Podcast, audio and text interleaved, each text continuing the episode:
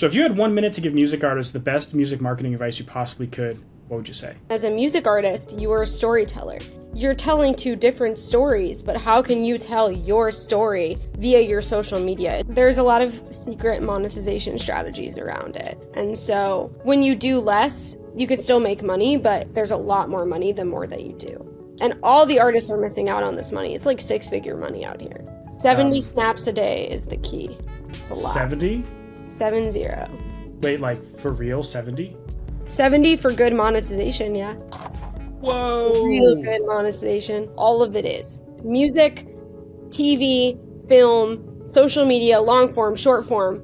It's how can you tell a story in a way that people want to watch the next part of your story. Stop overthinking and thinking that you're not an influencer, because influencers are just storytellers. And as a music artist, you are a storyteller. You're telling two different stories, but how can you tell your story via your social media? It's just a new avenue to tell your story, similar to an interview, or if you were going on the radio, or your music was being told through a music video.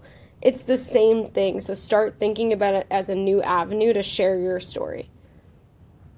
Nice. Yeah, a lot of creators I've talked to, when you start to get them to go into music marketing, it's like the creative part of their brain just like turns off. And they're like... Really? Yeah. Like, one guy I talked to, he was trying to promote a show, and he was like, oh man, I want to promote the show, but I don't have a flyer. I was like, you don't need a flyer. Like, a flyer's not going to perform well on social media. Like, you post your flyer. And I was like, get like some awesome performance footage and cut it up in some interesting way and show people, like try to make them imagine having fun at your show. And then he was like, oh yeah, that makes sense. And like, you know, do you find that when you work with artists or non-artists, like, does that kind of thing happen a lot? All the time. And this happens on the influencer side too, but on the artist side, you know, for me, it's how can we get these artists to understand the psychology behind all this. So what I train my team on all the time is speaking to them in a way that they can understand. They understand music as a therapy. You're writing a song in song format. How can you get them to understand video format in the same way that they understand song structure? Because you can't break the rules until you know the rules that you need to break. And so that's where a lot of artists are struggling is, like you said, the creative side just turns off when it's the same kind of thing. Because if I ask them what they want their music video to be, they'll just ramble on for 2 hours, right? They all have like this whole vision and the dancers and the whatever the creative is. But then I'm like, what do you want to do for your social media? And it's like, well, I just don't like social media. And I'm like, it's the exact same thing. And so it's, you know, you're posting your music video on social media. It's going on YouTube. So why is it different? It's different because it's new. And it's different because the teams don't know how to ask the right questions. So for me, it's how do we teach teams to ask those questions? And the questions are, you know, what do you want people to feel when they look at your social media? The same way, what do you want them to feel when they listen to your music? Or what do you want them to feel when they watch that music video? What do you want them to walk away thinking? What do you want their brain to be saying? What do you want them to connect to? And then once you have that answer, that's how you should be portraying yourself. Yeah, absolutely. So let's do a little intro for a sec. Yeah. Because you have some pretty awesome accolades. Like, I think I saw 6 billion YouTube views.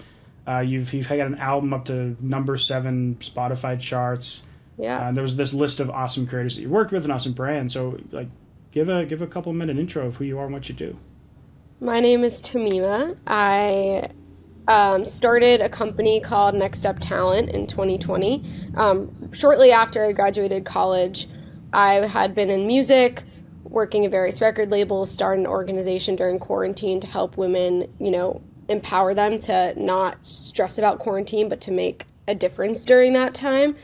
And then from there, you know, TikTok was blowing up and I started to manage some of the influencers, and then it you know, it worked. And for me, each part of my journey has just been about how can I help people in a different way. And so for me, this is the avenue that I've found.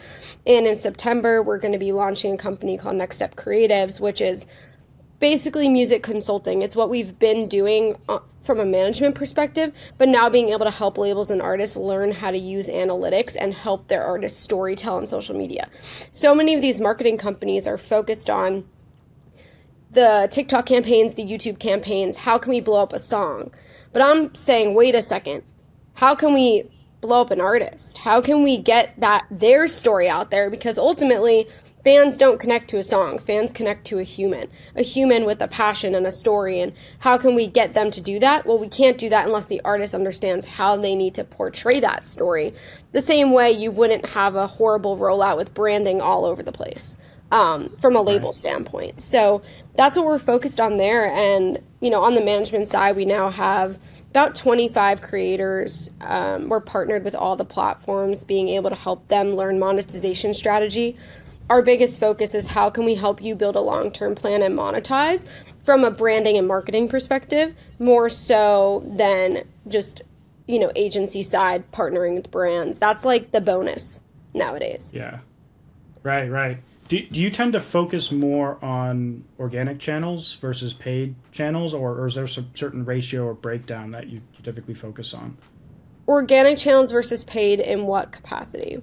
Do you mind like social media strategy versus like that would be an example of like a free organic channel versus paid influencer campaigns or paid advertising campaigns, etc. Yeah.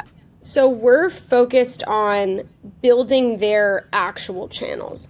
So we do work with the brands, like you said in your intro. Like we've worked with a ton of different brands, and we do that all the time. But the way we look at brands is like, at the end of the year, when you're working for your company and you get like a bonus at the end of the year, that's what we look at brands as. Brands are the bonus, but brands are not the backbone of your company. Brands, because brands come and go, those relationships evolve. You have a long-term partnership, then you have a new long-term partnership.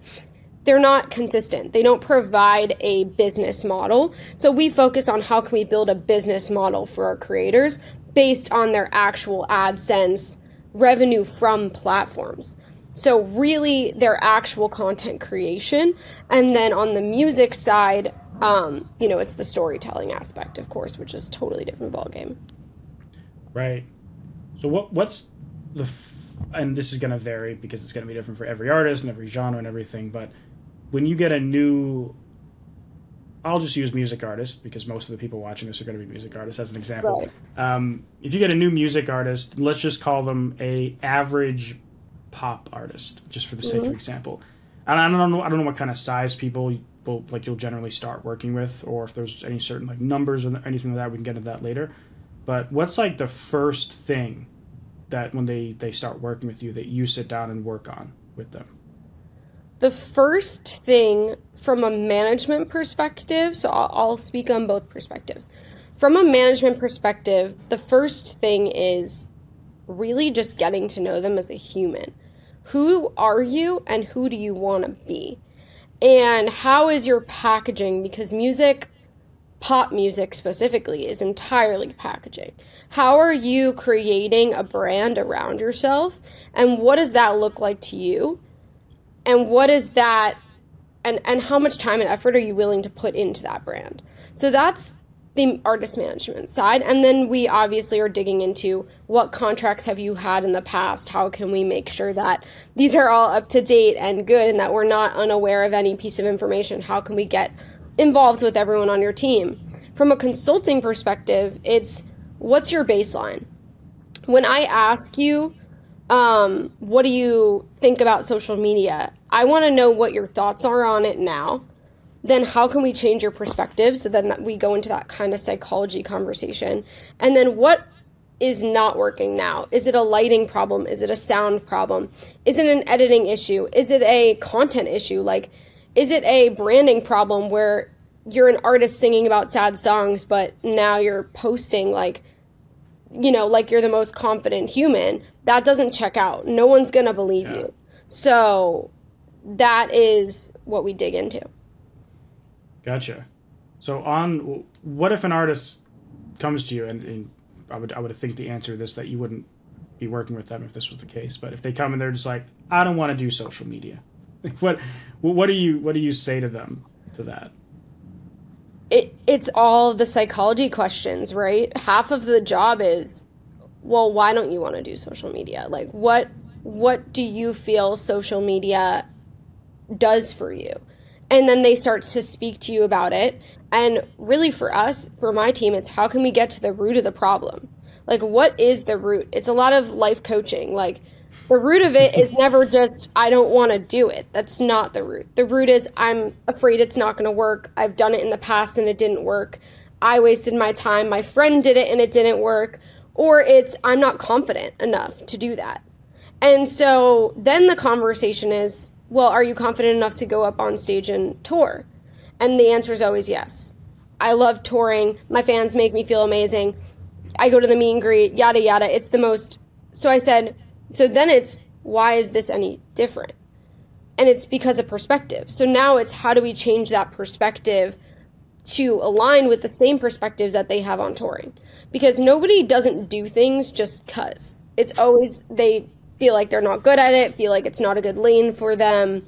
So how do you empower them to feel like that's something they can do and can conquer? And that's where a lot of labels and a lot of music management companies don't know how to speak to them in that way, because they don't understand it enough to do that.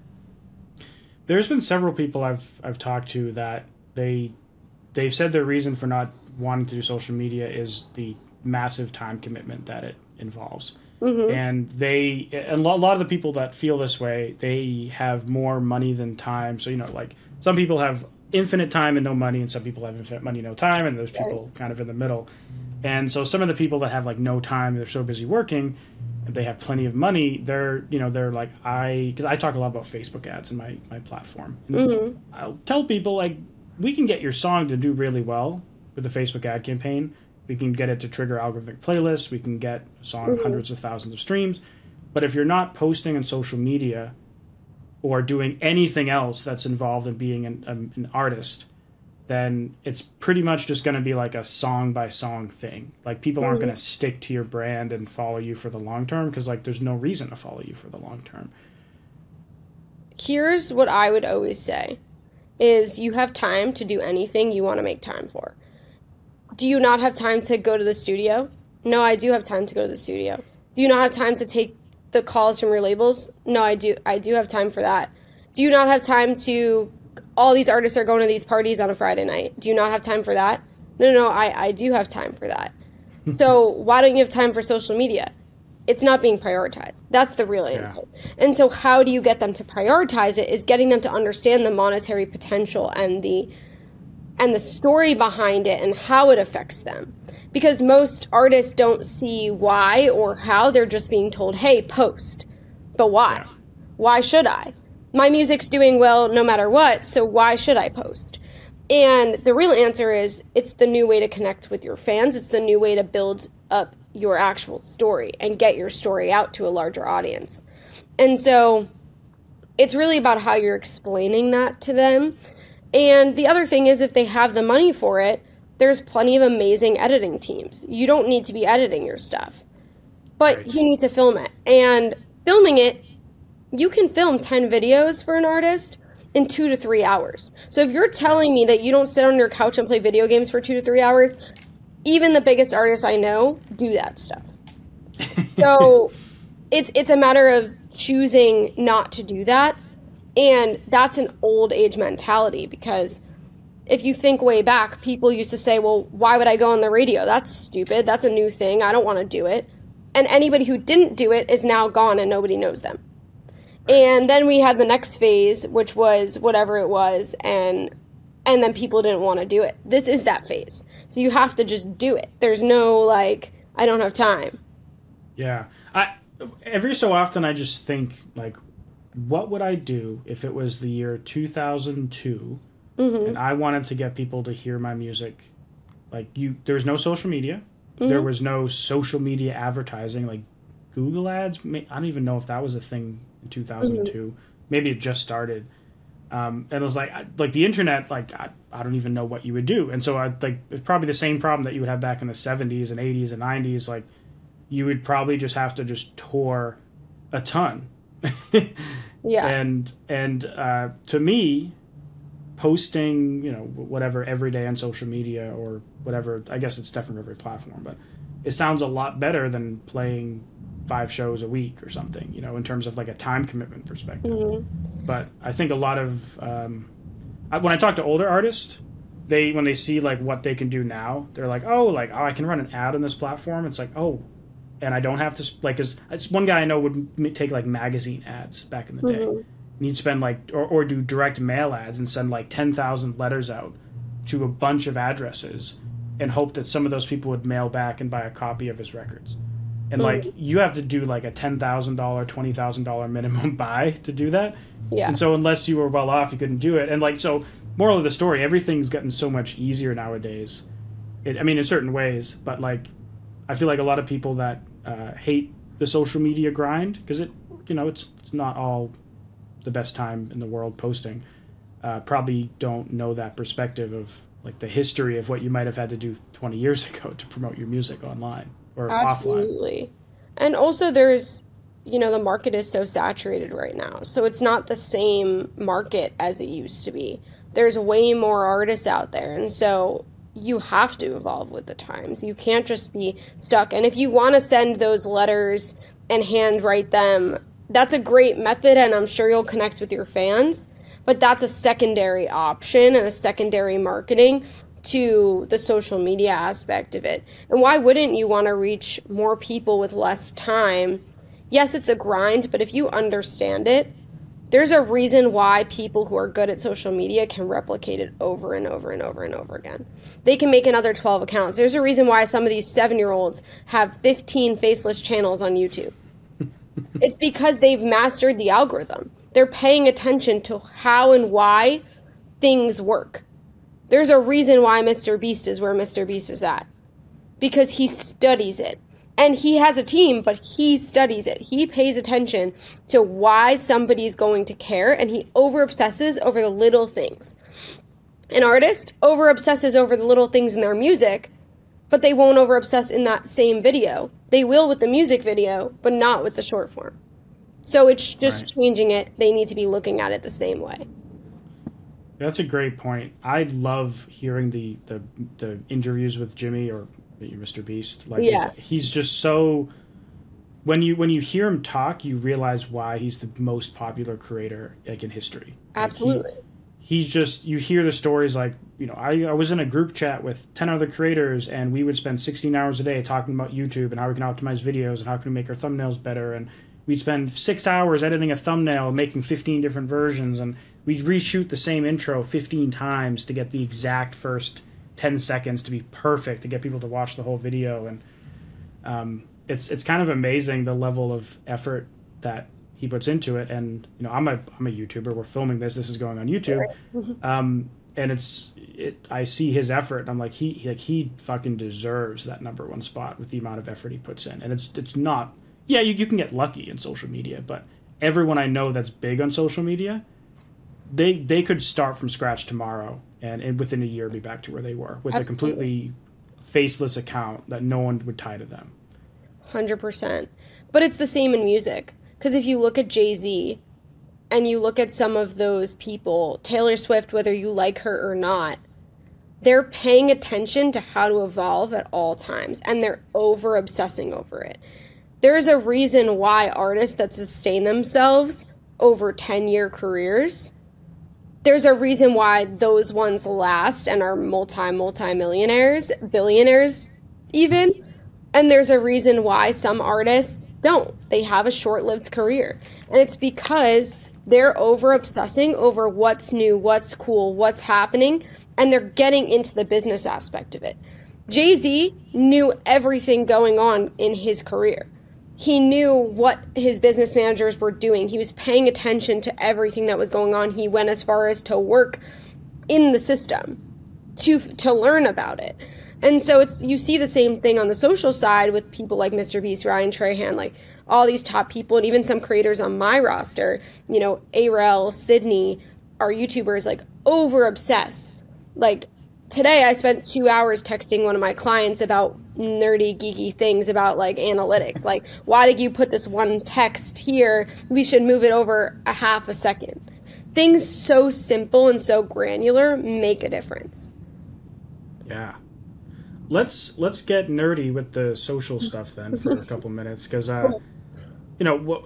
It'd be cool to talk about, like, right now, are there any platforms that are generally working best for people? Are there any tactics, I guess specifically for music artists, that tend to work best, like types of social media posts, formats, or are there certain other platforms that are better for certain things? And, like, feel free to tackle that in whatever order you like. Cool. That was a loaded question. Yeah. So let's start with the one everyone talks about, TikTok. What is TikTok good for? TikTok is good for trends and for virality of a moment. Now, it is not necessarily good for community building. And the reason for that is because people on TikTok, the way the For You page is you're constantly scrolling on to the next. So 5 videos in, you forgot who you saw 5 minutes ago. Even if you saved that video, I probably, like, later on, I'm like, wait, and then sometimes I scroll back up. I'm like, wait, what did I see?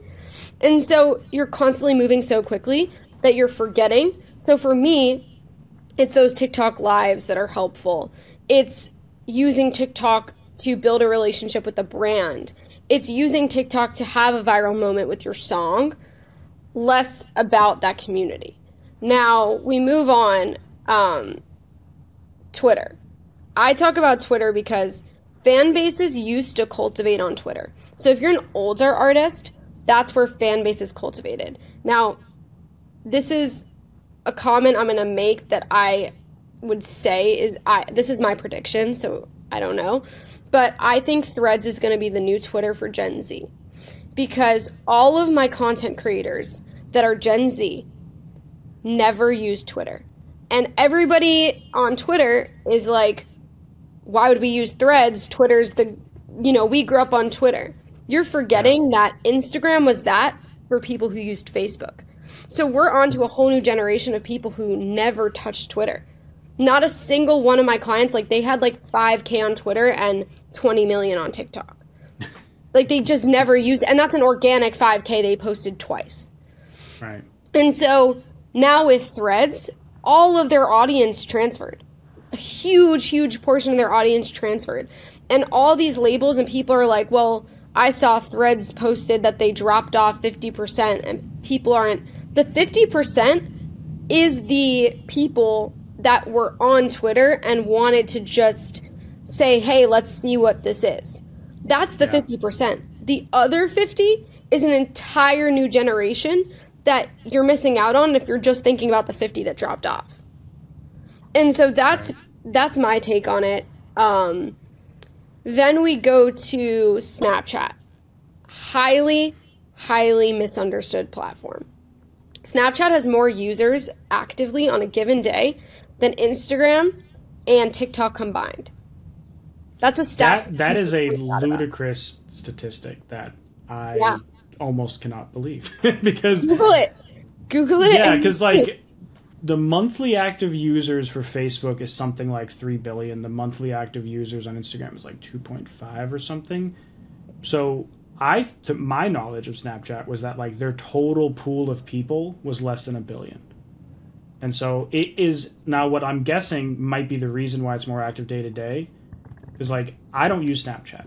Mm-hmm. My wife uses it all the time to talk to all of her friends, and, like, she'll open up Snapchat like multiple times a day, sending stuff back and forth to her friends and stuff. She doesn't really follow creators on there, so I'm wondering if, like, people on Snapchat, they're just like, they're on it like every day, and maybe they only go on Instagram like a couple times a week or something. That's the key. It's not the amount of users, it's the active user base on a given day.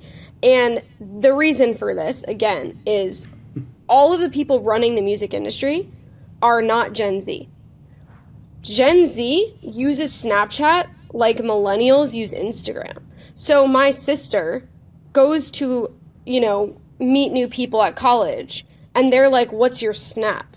No one asks, what's your Instagram? So that's where people are missing out, is Snapchat's being used as the daily texting tool for Gen Z.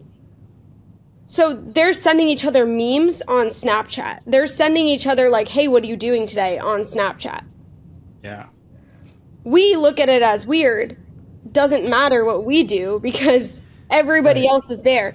And the reason that it's so crucial and ludicrous for artists to be paying attention is because not only are there millions and millions of dollars in Snapchat that are being left on the table for an artist per year. So that's number one, money. Number two is audience, because when you reply to comments on Snapchat and put them on your story, it's super organic. So your audience knows that when you're posting on Snapchat, you're being raw, you're in bed, your makeup's off, you don't care about anything. The music you're listening to is what's playing in the background. So it's you. It's not who your label made you out to be, who your management made you out to be. It's not who somebody thinks you are. It's just you.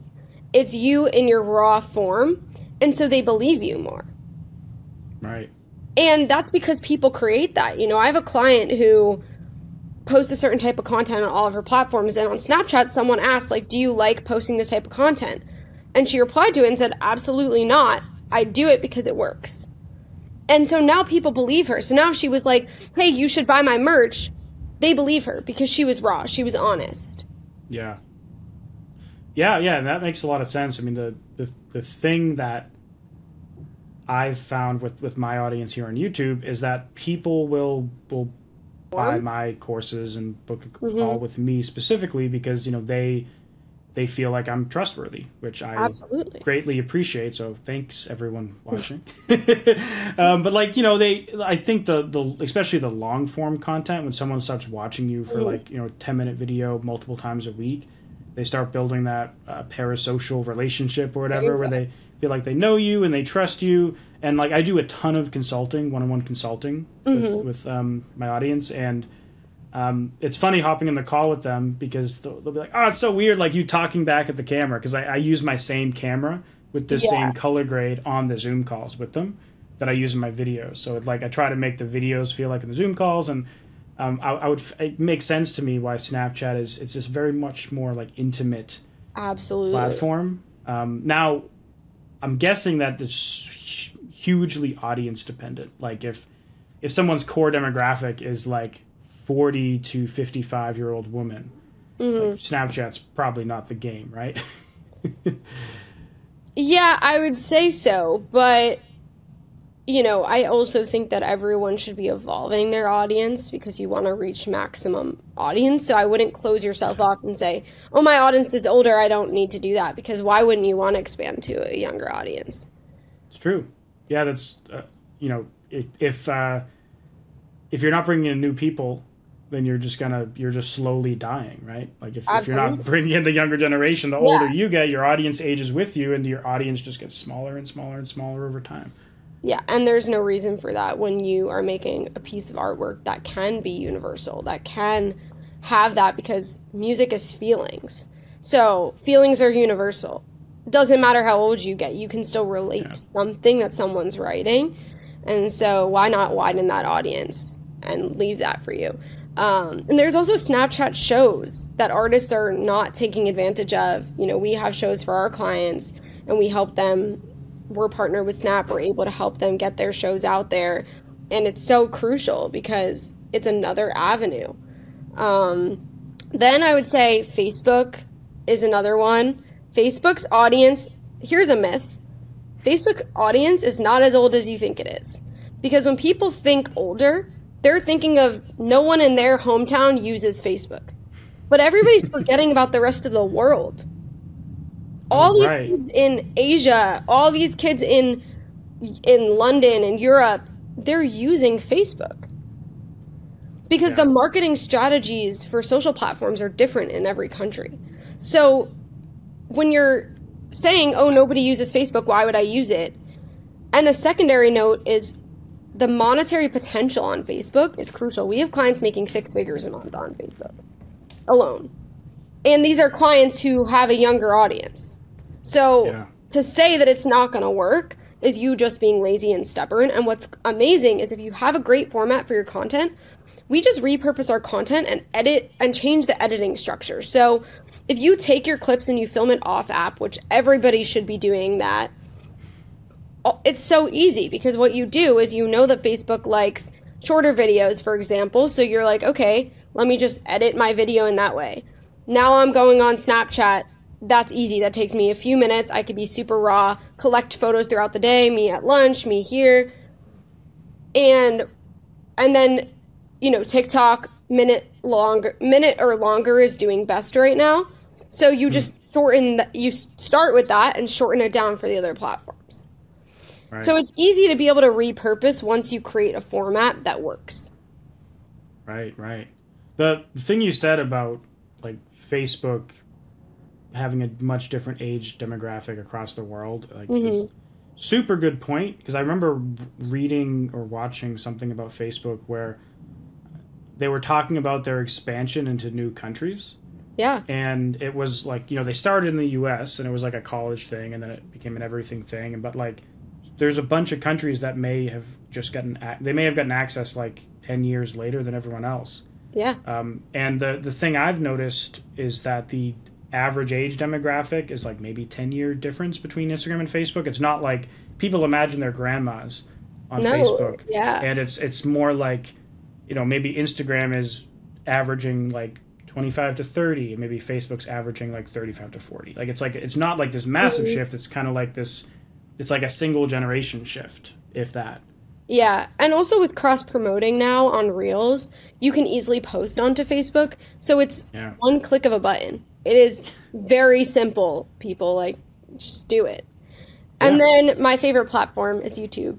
I love YouTube because not only does the YouTube team care about creators and take care of us, but the YouTube platform listens to, it's all, the algorithm is focused on what your audience wants. Make good content, and your audience will resonate with that content if you're making the best content you could possibly make. It is super nerdy, super focused on the algorithm, super focused on the data, the statistics. How can you make this one area, how can you center yourself so that people feel in a certain way? And I love it, and it creates really, really strong community. And every artist needs a strong community, and that's the goal. So Shorts is amazing. I heard an artist tell me, so what's this new thing called Shorts? And I'm like, you are 3 years late. My clients have been posting since 2020. You need to get on immediately because it's not new. And Shorts has a really high reach and a lot of potential to help your music reach a new audience. And people are creating trends on YouTube. Yeah. The Shorts thing is, I found weird on my channel. And I think I just haven't found a format that fits, because like I remember I right when Shorts was enabled on my channel, I posted a bunch, and everyone was like, "What the hell is this? Is like the worst video you've ever done." 'Cause it was like it looked like a TikTok, but it was like, you know, on a thing, and people didn't know it was like a short. They thought it was like a video. Yeah. And then like people were like, "I hate this short form stuff." So I stopped for a while, and I've tried to kind of periodically get back into it, and I think I just haven't kind of figured out the format that makes sense for it. Here's what I'll say is Shorts and long form have two totally separate audiences. So people who like Shorts do not like long form. People who like long form do not like Shorts. So when you're strategizing, you should strategize differently for each type, and that will attract the audience that's interested in that type of content. So do they... By they, I mean YouTube. Do the stats you get on a, you might not know the answer to this, but do the stats they give you from YouTube Shorts, does that influence in any way, negatively or positively, the kind of algorithmic stuff you have going around in your long-form content? No, not really. It's pretty much like two separate pools of people and algorithms. Because there's a lot of myths with YouTube, too, where creators would be like, oh, I feel like if this video I did poorly, then my next video, it's like I'm trying to push myself back up, and then they're worried like, oh, if I post a bunch of shorts, is my regular long-form content going to suffer if the shorts don't take off? Here is the thing. The algorithm for YouTube is different from most other platforms in... I sound repetitive, and I'm sure everyone here has listened to a Mr. Beast podcast where he says the exact same thing. Make good content, and it will be shown, because YouTube is about your audience and what your audience wants to see and what the viewers on the homepage when it goes to feed want to see. And so it shows you things similar to something else that you watched. So if it shows it to you, it means that it's something you would like. If they scrolled past, it means it was a bad video and that you need to improve your quality. So it's a very introspective platform. Like, yeah. If it's not doing well, it's because you did something wrong. There's no like shadow ban audience. What I will say is and YouTube will say this, is make sure that you're posting like the same style of content, because it shows your videos to people that are similar to what it picked up that your channel's about. So if you have two separate identities, make a separate channel for that second one, because that's when it'll kind of affect how it's doing. And that's just because the algorithm knows you usually post music stuff, and all of a sudden you're posting not music stuff, and now you're doing finance. It's going to be like, what the hell? Yeah, I changed the topic of my channel probably 4 times over the years. Mm-hmm. And then very slowly, and over literally the course of since 2007, I have like 700 videos uploaded. And like in 2020 or 2019, I started posting music marketing stuff just for fun, because I was doing music production before that. And then when I saw people really love that, I started doing that more. And then I was kind of bouncing between this music production thing and this music marketing thing. And what happened is every other video was just tanking, because it was like YouTube didn't know, like, exactly, these people like this one and these people like this one, but they're not the same people. And so I just said, screw it, I'm going 100% music marketing, music business, and I'm just going to abandoning all of this. Maybe I'll start another channel later for that stuff if I really miss it. And that quadrupled my channel growth since then. I had this exact conversation 2 hours ago. I'm getting deja vu, because one of my clients is trying to pivot and she's teetering between two different things. And what I said was the exact same thing. You can't be half in and half out, because everybody's confused.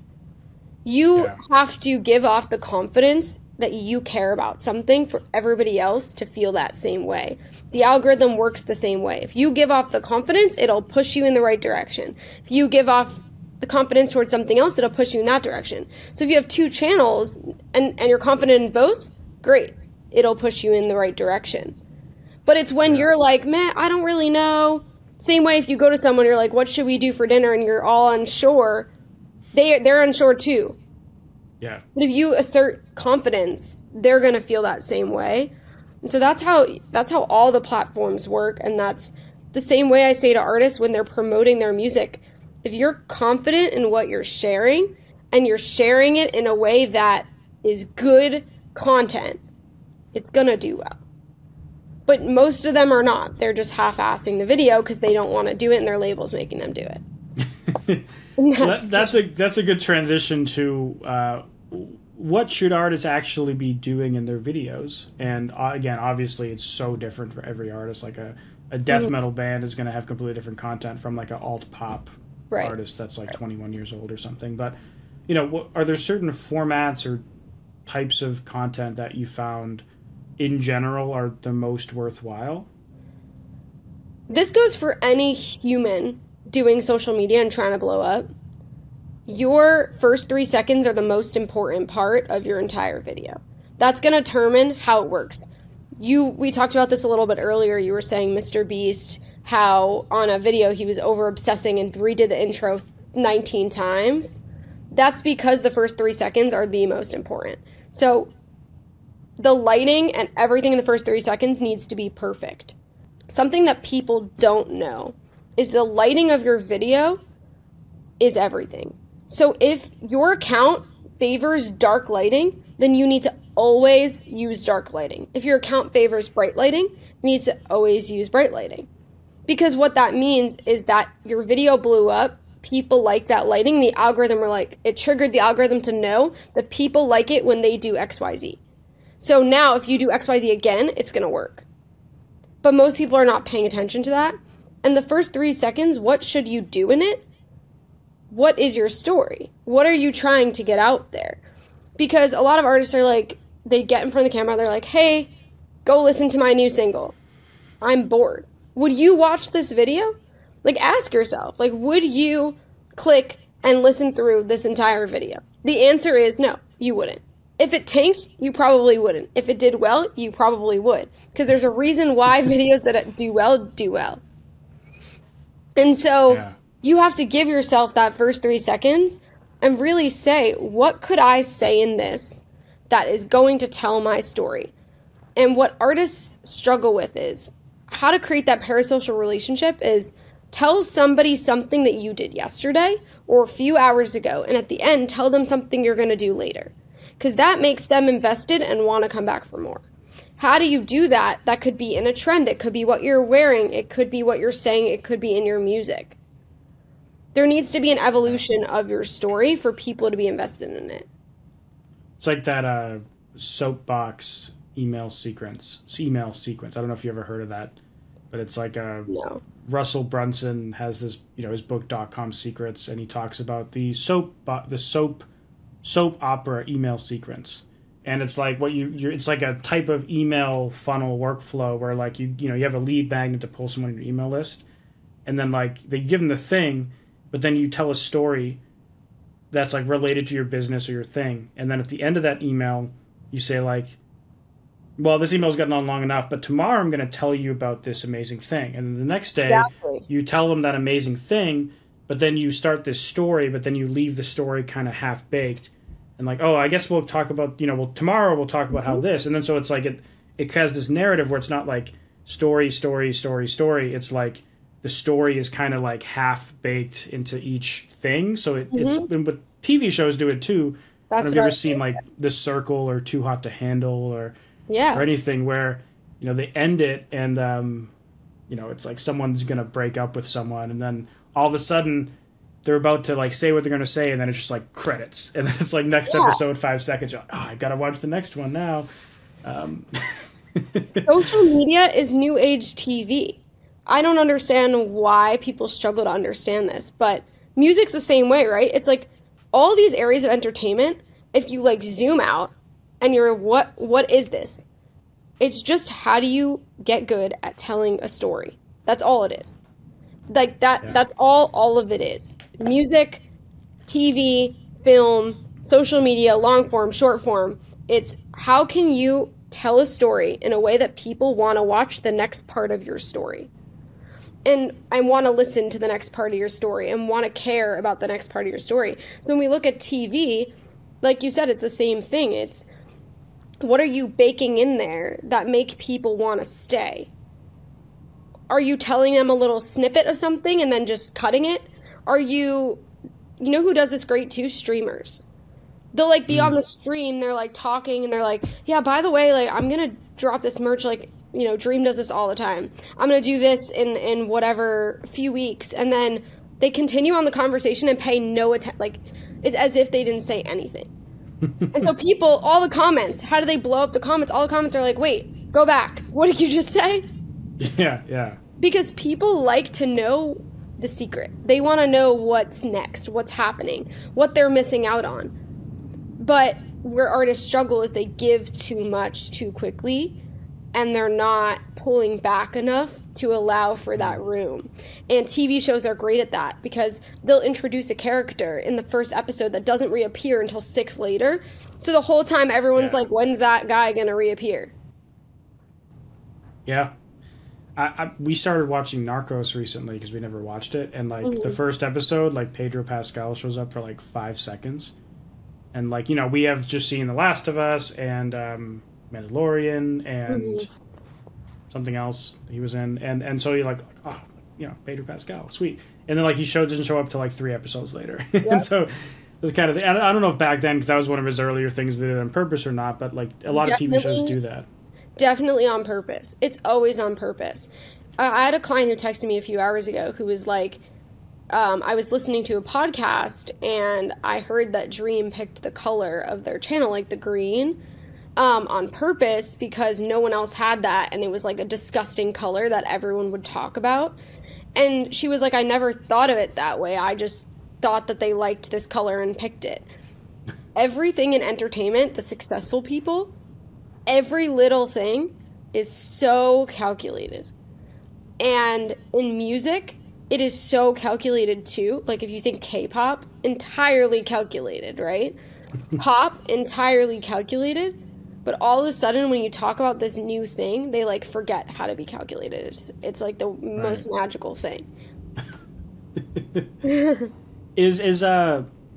I saw somewhere that you kind of get to beta test and a lot of features with social media platforms, and you're actually like talking with people that work at a lot of the social media platforms.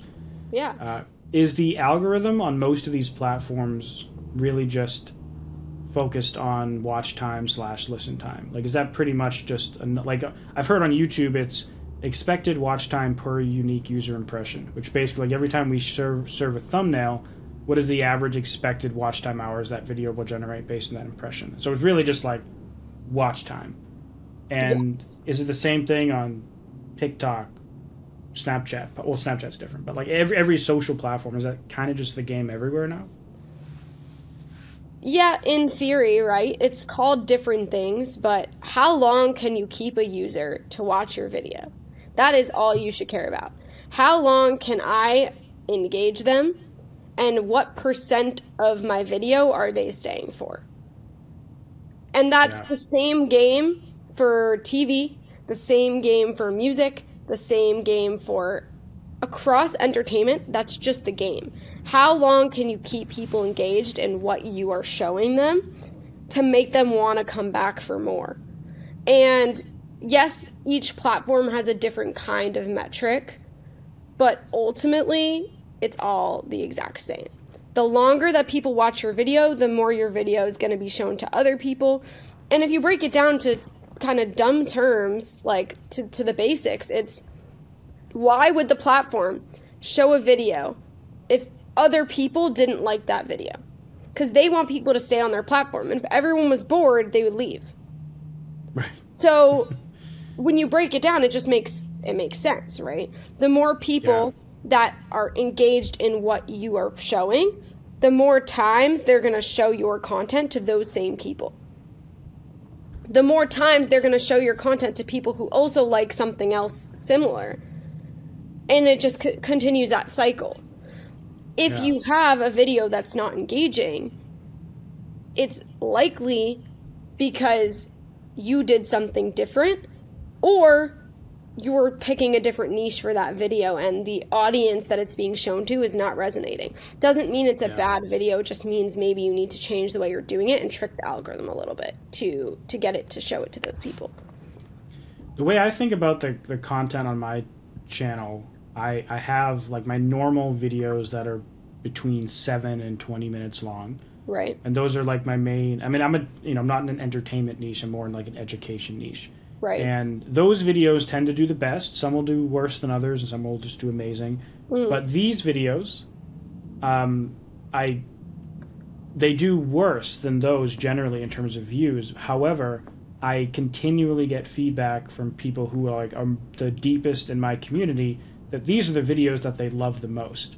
And so they don't, it's like these videos aren't for, like, I think of these videos as not to like pull in new people as much.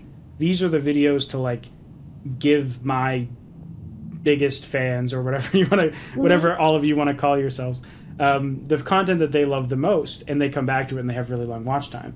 And so I kind of think of like, I have videos that pull in the new people. I have videos to keep my existing audience as happy and content and coming back as much as possible. And I have videos that are more around like sales or driving people places. Which is amazing. Do you do a similar process for music artists or for other creators you work with that are maybe in an entertainment niche? Absolutely. There's different, for YouTube, yes. For TikTok, no. So because TikTok is very like, you want to keep your branding very consistent, I would say no, as far as like what's your thing to elevate your account. For YouTube though, you want to feed the people that come back all the time with things that they enjoy. And you want, because that's what creates your super fans that are going to sell. But you also want to gain new people, like you said. And so how are you going to gain new people? The new people aren't going to be as engaged in something like this because it's boring in the first 3 or 4 seconds, and there's no way to really change that because it's it's just the way it is. But once you capture them, now they are like, oh my gosh, like I like him, I'm invested in him. I don't care what those first 3 seconds are, I'm gonna watch. Because I'm gonna learn something. So I always think of like the outward as the more animated, and the, like, even for education, right? It's like you're a little bit more animated, and this is the more raw sector. Podcasts are always the more raw aspects, and then your short form clips of podcasts are usually what goes more viral than the longer form. Right. That's actually why at the beginning of this video I've been starting off with that whole 1 minute advice thing, because I used to start off with like just letting the guest introduce themselves, but then like I realized like that's probably the most boring thing in the world to start a video with. Just like, hi, I'm Temima and I run this company. It's like people are like, I don't know you. Like, why? I'm watching Andrew's channel. Why would I care about this lady yet? But if we start off with like, what is your best advice? Then now it's like, oh, okay, that's interesting. Who the hell is this lady, and why should I listen to her? And then we kind of talk about some stuff, and then you introduce yourself. It's like, oh, that makes sense. She's got some really cool like credits and things she's done. Let me learn more, kind of thing. That was a super smart play. Nice. Super smart play. What I would say even further could be cool, and I don't know if it would work, would be maybe in the first like second you kind of recap like a cool thing from the last one that you spoke about that you can tie into this next one, so that people from the last one are like, oh right. Just yeah. I thought about I watched Anthony Padilla. Is that how you say his name? The big guy from Smosh or whatever that went off on his own. He like does a hyper edited intro that's like the first minute is just like awesome bit after awesome bit after awesome bit, and then he goes into his long form. I've thought about doing something like that too to increase the watch time, but that does work. Yeah, it's a weird balance because I like this kind of raw, just two people chatting about stuff with all the stuff in the middle. But I'm still playing with it. But you could take like the funny or key moments from the same one and then put it in the front so that it has that raw aspect, but it's like the quick, which makes people stay. Yeah. Worth playing around with, but I do hear what you're saying and agree with the raw aspect to an interview, and that's why people come back on your channel. Yeah, and for everyone watching, this essentially the same stuff that you're like the same stuff that I'm doing for my YouTube channel when I think about what's going to make you watch is essentially what you need to be thinking about when you're making social media content for your fans. It's like, what is going to get people to watch and come back, and what are you kind of almost need, at least when I think about it, I'm always trying to think about what my audience wants so that when they see the video, they're like, oh my God, I was just thinking about this. I can't believe you made a video about this because I was going to write you an email and asking you to make a video about this. So I'm like, you're trying to always be kind of a mind reader, at least I am, to kind of guess, anticipate the future. And that's correct, for sure. And then some artists just like, you know, they I feel like most of the time they don't put any thought behind it. It's just like they're just throwing stuff into the ether because they've been told they had to throw stuff into the ether. Well, that was my point beforehand, is that it's how can you speak to them in a way that they're going to be able to understand, like, why this matters to them. Because your audience wants to see who you are. They want to know you. That old kind of mentality of I need to keep my stardom aspect is long gone. People hate that. This Gen Z does not want you to be this unreachable, untouchable thing. They want you to feel like you can connect with them. You don't need to give everything. Save some things for tour. But you need to give enough to where they feel like you're a human being and that they can relate to you and that you're reachable. Because why do people like music artists? Because they want to be them. They like their story. They care about them. Like, people see artists as their role models or the people that they're, you know, obsessed with or they're inspired by. You can't do that if you don't give anything to be, you know, any personality into that. For sure. So what would you say to an artist for how they could actually grow on Snapchat? This is kind of disjointed. I wish I asked this like 20 minutes ago when we were talking about it. But I just thought of it. you know, growing on Instagram, growing on TikTok, you post some videos, you post some reels, and you put thought behind it. You make awesome videos that pull people in. Mm-hmm. Snapchat, there's not really like a feed or like an infinite scroll. I mean, they kind of have some things, but Spotlight. So I guess I'm just old and don't know Snapchat enough. Yeah. I don't even have it on my phone. I have had it before. That's my first mistake. Yeah. So like, do people generally grow on there mostly by referring people there from their other platforms like TikTok and Instagram, or do they generally grow on there by posting native content to the platform? Both. Okay. Same way you would start any other platform. You'd want to post about it so that the people care about you, know you're in a different place now too, and what kinds of things you're going to be posting there. But then Spotlight has its own feed, own virality aspect, so you can go viral without having a huge audience by posting good content. Cool. Well, next time I have some music coming out, I'm going to have to get on TikTok. I mean, sorry, get on Snapchat and actually give it a fair shake. 70 snaps a day is the key. It's a lot. 70? 70. Wait, like for real, 70? 70 for good monetization, yeah. Whoa! Real good monetization. Holy shit. Okay, so... I mean, Spotlight's only like, you know, you could post like one a day or two a day. I have a client, I do 5 a day for her. So the Spotlights are the it's kind of like your TikTok feed. Correct. It's like that's your getting spread out. So you're mostly like posting 70 of the like photo. Expire in 24-hour... Mm-hmm. Yeah. Just like little pictures and videos throughout the day. Yeah. Man. Because there's a lot of secret monetization strategies around it. And so when you do less, you can still, you know, you can still make money, but there's a lot more money the more that you do. And all the artists are missing out on this money. It's like 6-figure money out here. I know this isn't money from Snapchat, right? This is like money from selling their own merch. No, money from Snapchat. Oh. Yeah. All these platforms, artists are missing out on so much monetization. So much monetization. Wow. Man, if there's a clip that's going at the front of this video, this is going to be that. 70 post special secret money from Snapchat? Jesus. This is what we do on the consulting side. We help people make that happen. So. Oh, wow. Yeah. Damn. Well, this has been awesome. We've been going for about an hour. Is there anything you want to leave people with? Places they can find you, ways that you can help them? Yeah. Yeah. So you can reach out to us. Instagram, Next Step Talent. Mine is my first and last name, Temima Shames, which I'm sure will be in the title or something. You can reach out in either way. You also can go to nextsteptalent.co and click inquiry, and it'll come directly.